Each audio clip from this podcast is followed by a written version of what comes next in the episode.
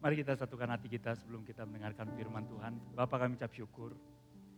Hari ini kami bisa berkumpul bersama Tuhan merayakan kelahiranmu. Terima kasih untuk engkau yang sudah mau memberikan anakmu Kristus. Untuk mati, disalibkan bagi kami Tuhan. Terima kasih Tuhan dengan kehadiran Kristus di tengah-tengah kami. Hidup kami bisa diubahkan dan dipulihkan. Terima kasih Tuhan kami berdoa untuk sebentar firman yang akan dibagikan. Kau bicara pada setiap dari kami dalam nama Yesus. Kami berdoa dan setiap orang yang percaya katakan amin, amin. Silakan duduk saudara. Satu sukacita.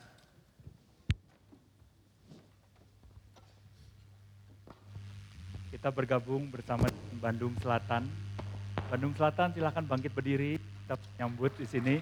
Ada? Oh ya, Selamat datang, silakan duduk.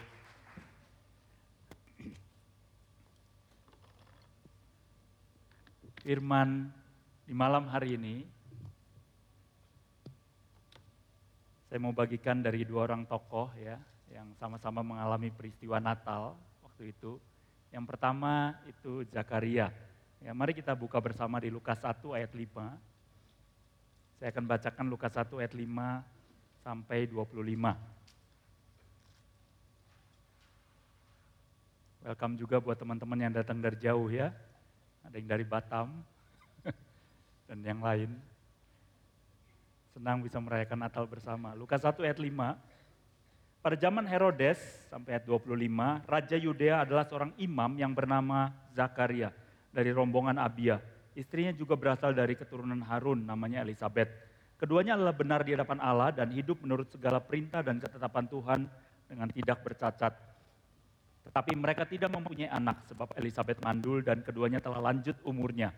Pada suatu kali, waktu tiba giliran rombongannya, Zakaria melakukan tugas keimaman di hadapan Tuhan. Sebab ketika diundi, sebagaimana lazimnya, untuk menentukan imam yang bertugas, dialah yang ditunjuk untuk masuk ke dalam bait suci dan membakar ukupan di situ. Sementara itu seluruh umat berkumpul di luar dan sembayang. Waktu itu adalah waktu pembakaran ukupan. Maka tampaklah kepada Zakaria seorang malaikat Tuhan berdiri di sebelah kanan mesbah pembakaran ukupan. Melihat hal itu, ia terkejut dan menjadi takut. Jadi kepada Zakaria, waktu di ayat 11 dikatakan, tampil malaikat Tuhan dan itu membuat Zakaria terkejut dan menjadi takut. Dia seorang imam, uh, didatangi oleh malaikat, dia terkejut dan takut. Tetapi malaikat itu berkata kepadanya, jangan takut, hai Zakaria, sebab doamu telah dikabulkan. Ya, dan Elizabeth istrimu akan melahirkan seorang anak laki-laki bagimu dan haruslah engkau menamai dia Yohanes. Saudara, doa saudara bisa dikabulkan ya sambil kita jalan, saudara bisa catat poin-poinnya doa saudara tidak sia-sia apa pun itu ya percaya. Tapi malaikat itu berkata, oke okay, ayat 14, engkau akan bersuka cita dan bergembira, bahkan banyak orang akan bersuka cita atas kelahirannya itu. Sebab ia akan besar di hadapan Tuhan dan ia tidak akan minum anggur atau minuman keras dan ia akan penuh dengan roh kudus mulai dari rahim ibunya. Ia akan membuat banyak orang Israel berbalik kepada Tuhan Allah mereka dan ia akan berjalan mendahului Tuhan dalam roh dan kuasa Elia untuk membuat hati bapak-bapak berbalik kepada anak-anaknya dan hati orang-orang durhaka kepada pikiran orang-orang benar. Dan dengan demikian menyiapkan bagi Tuhan suatu umat yang layak baginya. Di poin ini saya berhenti sebentar. Saudara, kalau saudara mau menjadi umat yang layak bagi Tuhan, ada dua hal. Saudara kalau saudara seorang bapak, maka hati saudara harus terpaut dengan anak-anak saudara. Ya kalau saudara masih banyak hal-hal yang kurang baik di dalam hati saudara atau apa pun yang saudara lakukan yang disebut orang-orang durhaka dalam hati saudara, maka saudara harus berbalik kepada pikiran orang-orang benar ya, pembaruan pikiran saudara. Saya lanjut ayat 18. Lalu kata Zakaria kepada malaikat itu, "Bagaimanakah aku tahu bahwa hal ini akan terjadi? Sebab aku sudah tua dan istriku sudah lanjut umurnya." Jawab malaikat itu kepadanya, "Akulah Gabriel yang melayani Allah. Dan aku telah diutus untuk berbicara dengan engkau dan untuk menyampaikan kabar baik ini kepadamu. Ayat 20, sesungguhnya engkau akan menjadi bisu dan tidak dapat berkata-kata sampai kepada hari di mana semuanya ini terjadi. Karena karena apa dia menjadi bisu? Karena apa? karena engkau tidak percaya akan perkataanku yang akan nyata kebenarannya pada waktunya. Sementara itu orang banyak menanti-nantikan Zakaria. Mereka menjadi heran bahwa ia begitu lama berada di dalam bait suci. Ketika ia keluar, ia tidak dapat berkata-kata kepada mereka dan mengertilah mereka bahwa ia telah melihat suatu penglihatan dalam bait suci. Lalu ia memberi isyarat kepada mereka sebab ia tetap bisu. Ketika selesai jangka waktu tugas jabatannya, ia pulang ke rumah. Beberapa lama kemudian Elizabeth istri mengandung dan selama lima bulan ia tidak menampakkan diri. Katanya, inilah suatu perbuatan Tuhan bagiku. Dan sekarang ia berkenan menghapus aibku di depan orang. Jadi Elizabeth akhirnya hamil lima bulan, dia di rumah karena mungkin malu ya, sudah tua tapi hamil. Dan dia ada di rumah ya selama lima bulan. Kita lanjut ke tokoh berikutnya tadi Zakaria, yang kedua adalah Maria. Lukas 1 ayat 26, kita teruskan bacaan tadi sampai ayat 38. Dalam bulan yang keenam Allah menyuruh malaikat Gabriel pergi ke sebuah kota di Galilea bernama Nazaret kepada seorang perawan yang bertunangan dengan seorang bernama Yusuf dari keluarga Daud. Nama perempuan itu Maria. Ketika malaikat itu masuk ke rumah Maria, ia berkata, "Salam, hai engkau yang dikaruniai Tuhan. Tuhan menyertai engkau." Maria terkejut. Nah, ini unik karena dikatakan tadi Zakaria terkejut dan takut. Kalau untuk Maria hanya dikatakan Maria terkejut. Maria terkejut mendengar perkataan itu lalu berkata di dalam hatinya, "Apakah arti salam itu?" Kata malaikat itu kepadanya, "Janganlah tak, jangan takut hai Maria, sebab engkau beroleh kasih karunia di hadapan Allah. Sesungguhnya engkau akan mengandung dan akan melahirkan seorang anak laki-laki dan hendaklah engkau menamai dia Yesus. Ia akan menjadi besar dan akan disebut anak Allah yang maha tinggi. Dan Tuhan Allah akan mengaruniakan kepadanya tahta Daud bapa leluhurnya.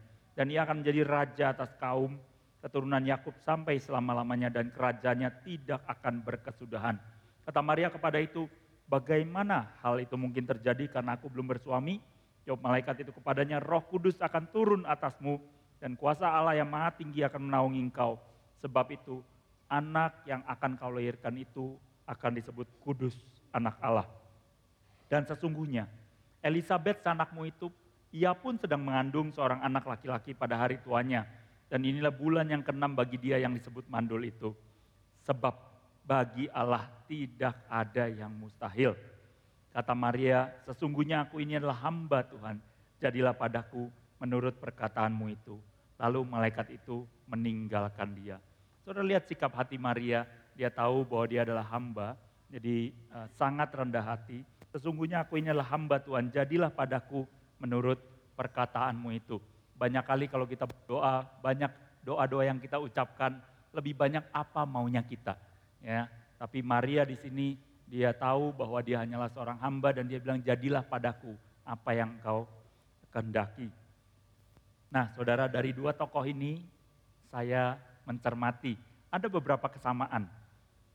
Mereka sama-sama belum punya anak, baik Zakaria maupun Maria. Mereka mengalami mujizat juga, dua-duanya mengalami mujizat. Kedatangan malaikat itu mujizat. Ya, mudah-mudahan kita semua bisa didatangi malaikat ya dan keduanya juga terkejut ketika didatangi malaikat, ya, malaikat Gabriel. Nah, tapi ada perbedaannya. Perbedaannya ketika disampaikan kabar kepada Gabriel, dia terkejut dan takut. Maria tidak. Maria hanya terkejut. Ya. Perbedaan yang sangat membedakan lagi adalah hal ini. Ini yang menjadi tema khotbah saya. Maria percaya dan Zakaria tidak percaya sehingga dibuat bisu. Saudara, mendengar kebenaran itu satu hal. Apakah saudara percaya atau tidak itu lain hal. Karena kebenarannya akan tetap sama. Tapi sikap hati saudara sangat penting ketika saudara mendapatkan firman dari Tuhan. Seperti malam hari ini, sikap hati saudara sangat penting ketika saudara menerima firman Saudara mungkin ya sudah menjadi orang Kristen sejak kecil, bahkan sejak bayi. Bahkan lahir pun saudara karena orang tua saudara sudah Kristen, saudara lahir pun sudah Kristen. Tapi apakah saudara benar-benar percaya ketika dikatakan oleh firman Tuhan bahwa bayi itu telah lahir 2000 tahun yang lalu. Saudara bukan saksi matanya, saya pun bukan saksi matanya. Kita hanya percaya pada apa yang tertulis dari firman Tuhan.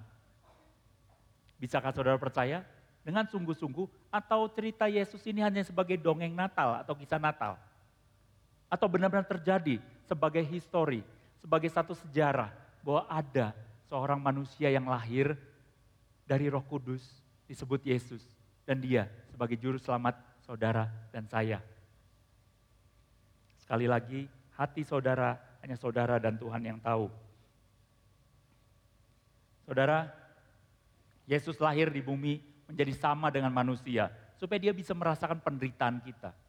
Dia tahu. Jadi ketika kita berdoa, ketika kita menderita, dia juga merasakannya waktu itu. Jadi dia bisa merasakannya seperti kita manusia merasakannya. Yesus menjalani hidup tanpa dosa dan dia melakukan banyak mujizat. Sekali lagi, kita bukan saksi hidup, kita hanya membaca apa yang tertulis di Alkitab. Tapi pertanyaannya, apakah saudara percaya Yesus bisa mengubah air menjadi anggur di Kana? Di pesta pernikahan, itu mujizat pertama yang dia lakukan. Yesus menyembuhkan orang sakit kusta yang sampai hari ini pun sangat sulit disembuhkan. Tapi zaman itu ketika Yesus jama, orang sakit kusta itu sembuh. Yesus mencelikan mata orang buta.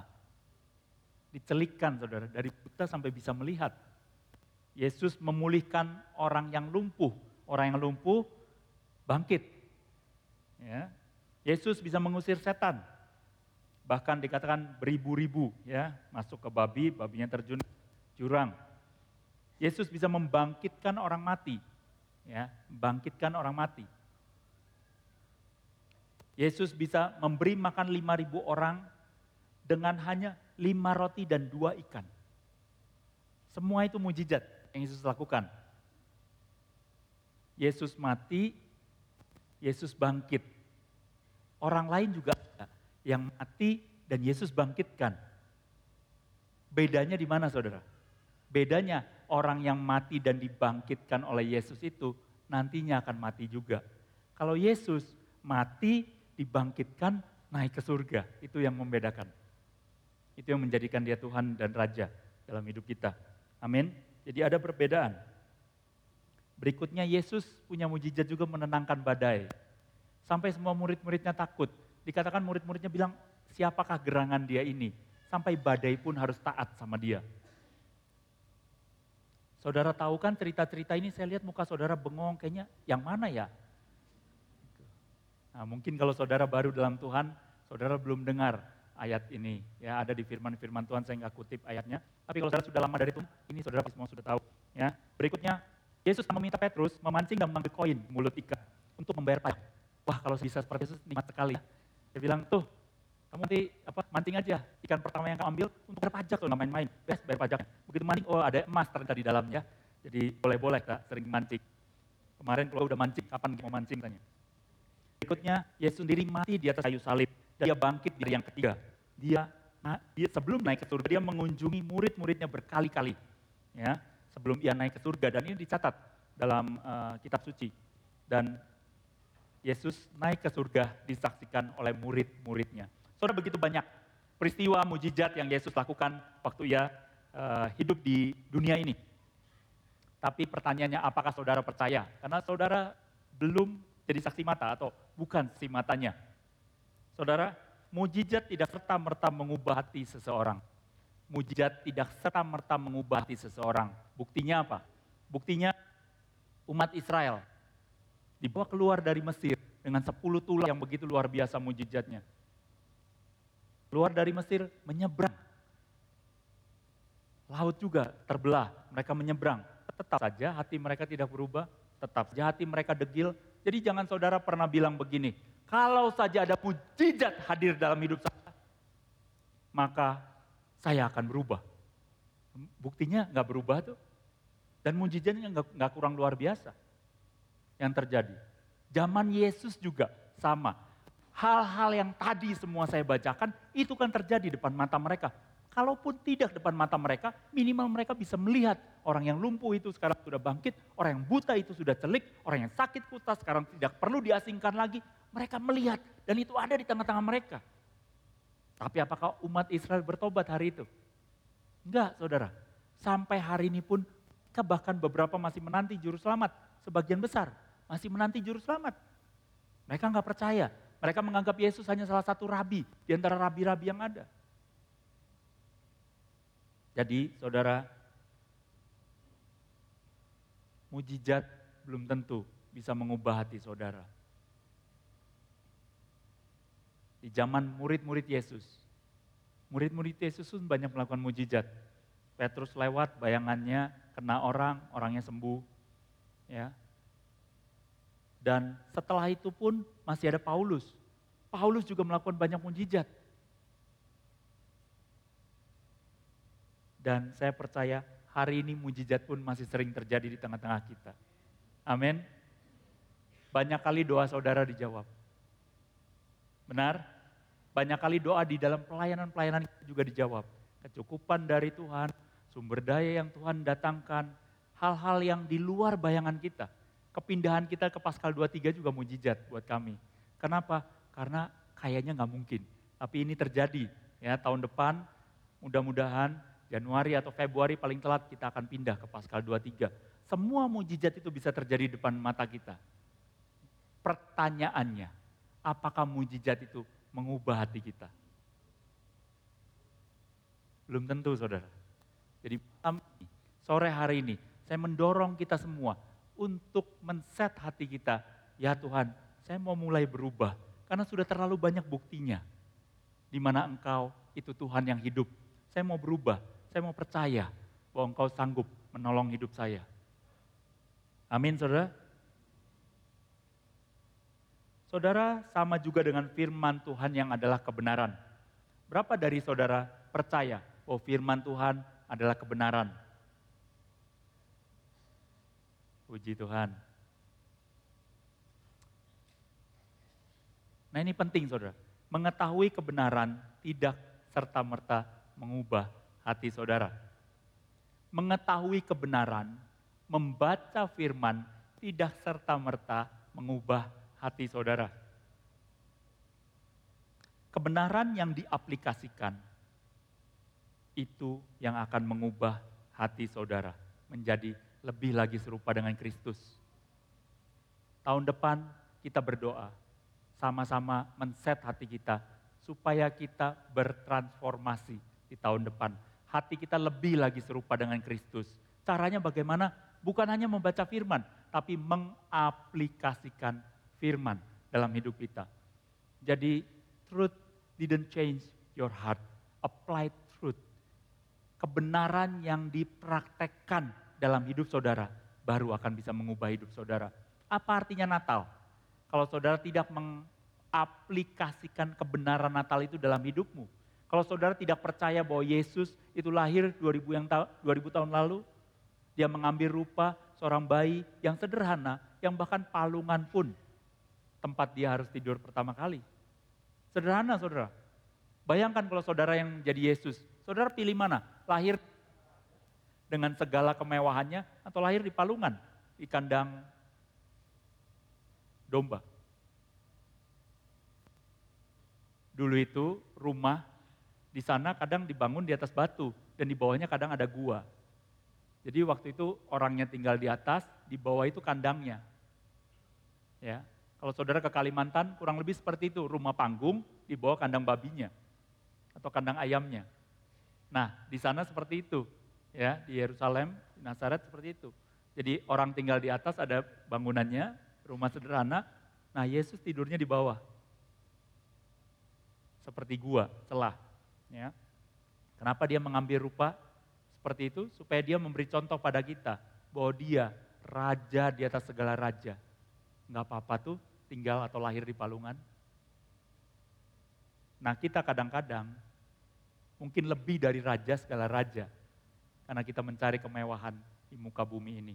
Saudara, saya percaya dari firman-firman yang sudah ditabur sepanjang tahun ini, saudara punya sikap hati seorang hamba. Amin, saudara. Jadi sekali lagi saudara, apply truth. Kebenaran yang diaplikasikan itu yang bisa mengubah hati saudara. Ketika saudara membaca firman Tuhan bahwa terlebih berkat memberi daripada menerima, hanya kebenaran yang diaplikasikanlah, hanya ketika saudara mengeluarkan uang saudara untuk orang-orang yang membutuhkanlah, baru hati saudara bisa berubah. Berapapun banyaknya firman yang masuk tentang hati yang murah hati, saudara tidak pernah mempraktekkannya, hati saudara nggak berubah, saudara tidak bertransformasi dalam hidup saudara. Dan sayang sekali, tahun demi tahun lewat. Saudara, barusan ada yang menyadarkan saya, dekade ini hampir lewat. Tahun depan itu tahun terakhir untuk dekade ini. 2020. Satu dekade udah hampir lewat lagi. Berapa banyak saudara berubah menjadi lebih lagi serupa dengan Kristus dalam 10 tahun terakhir? Caranya sudah disampaikan, praktekkan firman Tuhan. Amin saudara? Komsel, pemuritan saudara, itu tempatnya di mana saudara praktekkan firman Tuhan. Ayat terakhir Yohanes 1 ayat 17. Yohanes 1 ayat 17. Sebab hukum Taurat diberikan oleh Musa. Tetapi kasih karunia dan kebenaran datang oleh Yesus Kristus. Ini pesan Natal saudara. Ketika Yesus datang, dia membawa kasih karunia dan juga kebenaran pada saat bersamaan. Hari-hari ini banyak sekali pengajaran sangat memfokuskan tentang kasih karunia-Nya, tapi banyak yang lupa bahwa Yesus juga membawa kebenaran. Untuk kita bisa bertransformasi, kebenaran yang diaplikasikan dalam hidup kita, itu yang akan membuat kita berbeda di tahun 2020. Saudara, kasih karunia dan kebenaran hanya ada di dalam Yesus. Jadi sekali lagi, apa yang dia bawa, kasih karunia atau grace itu, supaya kita bisa diselamatkan. Dan kebenaran, supaya kita bisa diubahkan menjadi lebih lagi serupa dengan Bapa. Apakah saudara dan saya mau mengambil komitmen? Tuhan saya mau, tahun 2020 nanti, saya mempraktekkan firman-Mu.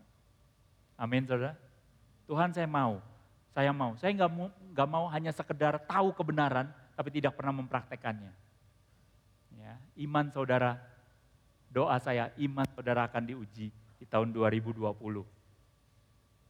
Percayakah kita, percayakah saudara bahwa mujizat masih nyata? Kesembuhan masih ada, pemulihan keuangan masih ada, pemulihan hati masih ada, bahwa kita bisa menjadi lebih lagi serupa dengan Kristus. Percayakah saudara? Amin. Saudara, percaya bahwa Tuhan beserta dengan saudara.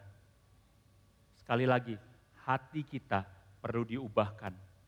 Tugas gereja yang terutama adalah mentransformasi jemaatnya. Menjadi lebih lagi serupa dengan Kristus. Ketika saudara duduk di sini tahun ini, dan tahun depan kita Natalan di Paskal 23, Desember tahun depan kita Natalan di Paskal 23, hati saudara tidak berubah, tidak ada yang berbeda dengan apa yang saudara jalani hal ini, dengan tahun 2020 nanti, saudara betapa banyaknya kebenaran yang tidak saudara aplikasikan dalam hidupmu. Minimal saudara, kalau saudara gereja 50 kali, 50 kebenaran sudah disampaikan. Tangkap baik-baik setiap firman yang saudara akan dapat di tahun 2020 nanti. Ya, apa yang akan saudara praktekkan dalam hidupmu itu yang akan mengubah saudara menjadi lebih lagi serupa Kristus. Amin saudara. Mari kita satukan hati kita.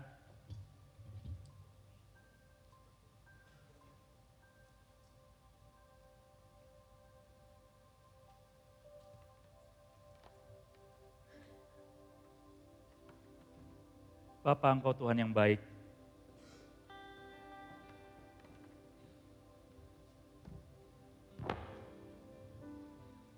Datang ke dunia ini untuk menebus dosa umat manusia, termasuk kami Tuhan. Bapak terima kasih sudah memberkati kami sepanjang tahun 2019 ini. Terima kasih Tuhan untuk firman demi firman yang kami dengar, yang sudah disampaikan dalam hidup kami, ataupun firman yang sudah kami baca sepanjang tahun 2019 ini. Bapak doa kami, supaya setiap firman yang kami baca bisa kami praktekkan. Setiap kebenaran yang kau sampaikan Tuhan bisa kami lakukan dalam hidup kami.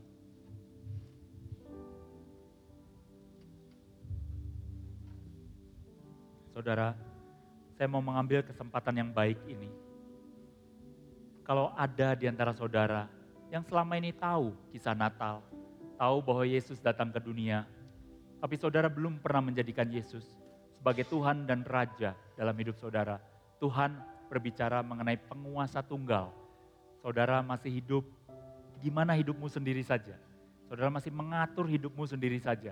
Tanpa pernah bertanya pada Tuhan, Tuhan apa yang kau ingin aku lakukan dalam hidup ini. Saya mau mengambil kesempatan malam hari ini.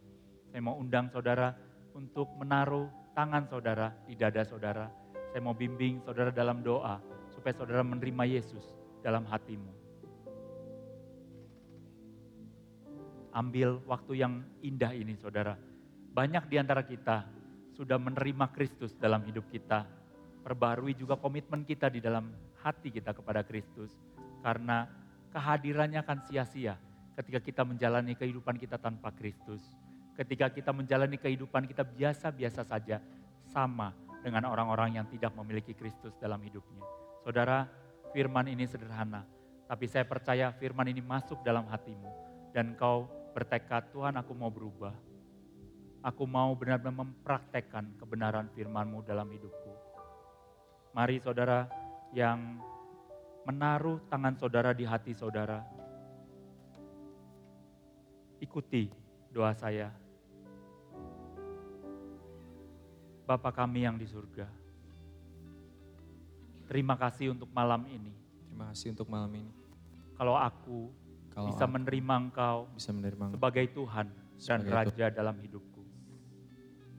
Ampuni segala dosa-dosaku ya Bapa. sudah Baik dosa yang kusengaja maupun yang tidak kusengaja. Ampuni kami.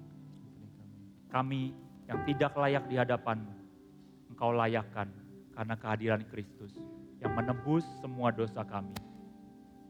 Aku mau percaya bahwa Yesus adalah Tuhan yang hadir di muka bumi ini, yang menebus dosa kami, yang, yang sudah mati dan bangkit di hari ketiga dan naik ke surga, duduk di sebelah kanan Allah Bapa.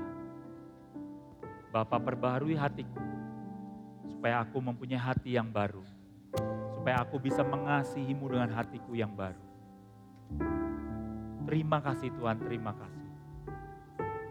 Aku berdoa Tuhan, supaya Engkau terus bekerja pada setiap orang yang mengucapkan doa barusan Tuhan. Kau bekerja dalam hati mereka, bergerak dengan kuat Tuhan, nyatakan bagaimana Engkau menyatakan pada diriku ketika aku menerima Engkau sebagai Tuhan dan Raja dalam hidupku. Nyatakan dirimu dengan kuat. Show yourself strong Tuhan. Kepada setiap orang yang mengucapkan doanya Tuhan. Supaya sepanjang tahun 2020 nanti kami semua bisa merasakan kehadiranmu dalam hidup kami. Terima kasih Bapak, terima kasih. Kau bekerja terus di tengah-tengah kami sampai selesai ibadah malam hari ini. Kau yang terus berkati jalannya ibadah Natal kami di malam hari ini. Terima kasih Tuhan, terima kasih. Kami ucap syukur dalam nama Yesus. seperti palungan